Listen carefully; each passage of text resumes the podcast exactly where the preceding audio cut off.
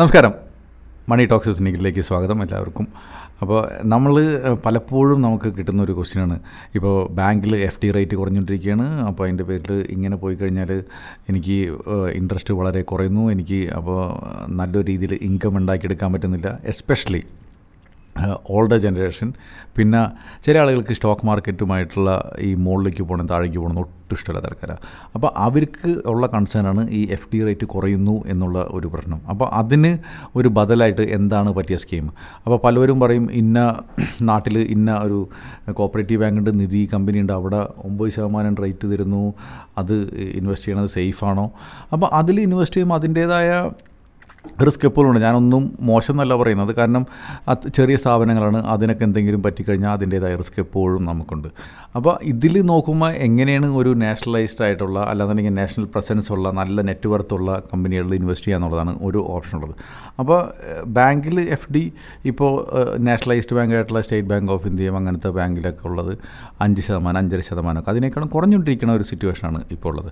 അപ്പോൾ ഇതിന് കുറച്ചും കൂടി റിസ്ക് കൂടുതലായിരിക്കും. പക്ഷേ എന്നാലും കുറച്ചും കൂടിയും ഒരു ശതമാനം രണ്ട് ശതമാനമൊക്കെ കൂടുതൽ കിട്ടാനായിട്ടുള്ള ഓപ്ഷൻസ് വേണമെങ്കിൽ ഒന്ന് നമുക്ക് ചെയ്യാവുന്നത് N C Ds non convertible debenture എന്ന് പറഞ്ഞവരുണ്ട് അത് ബാങ്കിൽ ഇപ്പോൾ ബോൺസ് ഡിബഞ്ചേഴ്സ് എന്നൊക്കെ പറയുന്ന സാധനമാണ്.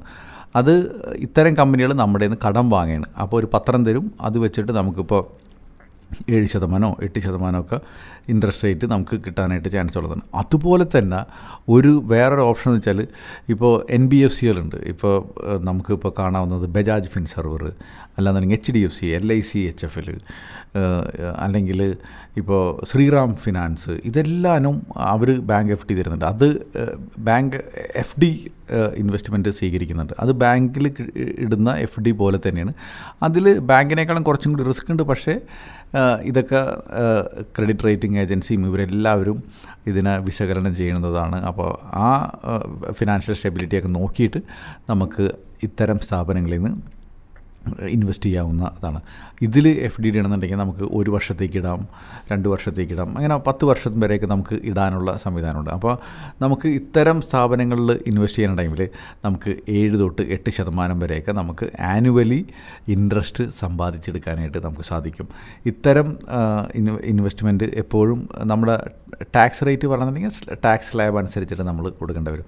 അപ്പോൾ ഇതിൽ നിന്ന് എഫ് ഡി ആണ് നമുക്ക് പറ്റിയ ഇൻവെസ്റ്റ്മെന്റ് എന്ന് വിചാരിക്കുന്ന ആളുകൾക്ക് ഒരു ആശ്വാസമാണ് എൻ ബി എഫ് സിയിൽ എഫ് ഡി ഇടുക എന്നുള്ളത് അപ്പോൾ സാധാരണ നാഷണലൈസ്ഡ് ബാങ്കിനേക്കാളും കുറച്ചും കൂടി ഒരു രണ്ട് ശതമാനത്തോളം ഗ്രോത്ത് എക്സ്ട്രാ കിട്ടും. ഇനി സീനിയർ സിറ്റീസ് ആണെങ്കിൽ കുറച്ചും കൂടിയും എക്സ്ട്രാ കിട്ടും.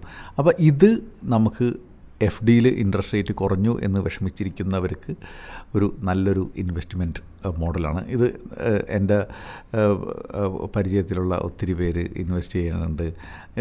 ഇതിൽ നമ്മൾ ഒരു ഡിഫറെന്റ് ടൈപ്പാണ് പക്ഷേ എന്നിരുന്നാലും കുറച്ചും കൂടിയും സ്റ്റേബിളായിട്ട് ഗ്രോത്തും റിട്ടേണും ഉണ്ടാക്കിയെടുക്കാൻ പറ്റുന്നതാണ്. ഇപ്പം നിങ്ങൾക്ക് പറ്റിയിട്ടുള്ള ഒരു റിസ്ക് പ്രൊഫൈലാണെന്നുണ്ടെങ്കിൽ നിങ്ങൾക്ക് ട്രൈ ചെയ്യാവുന്ന ഒരു ഇൻവെസ്റ്റ്മെന്റ് മോഡലാണ് അപ്പോൾ എല്ലാവർക്കും ഇതൊരു പുതിയ ഇൻഫോർമേഷനാണോ? അല്ലെങ്കിൽ നിങ്ങൾക്ക് ആരെങ്കിലും ഇത് ഷെയർ ചെയ്യണമെന്നുണ്ടെങ്കിൽ അതും ചെയ്തോളൂ. അപ്പോൾ നമുക്ക് ഇന്നത്തെ മണി ടോക്സ് ഇവിടെ അവസാനിപ്പിക്കാം. നമുക്ക് അടുത്ത ഒരു ടോപ്പിക്കായിട്ട് അടുത്ത ആഴ്ച ഇനിയും കാണാം. താങ്ക്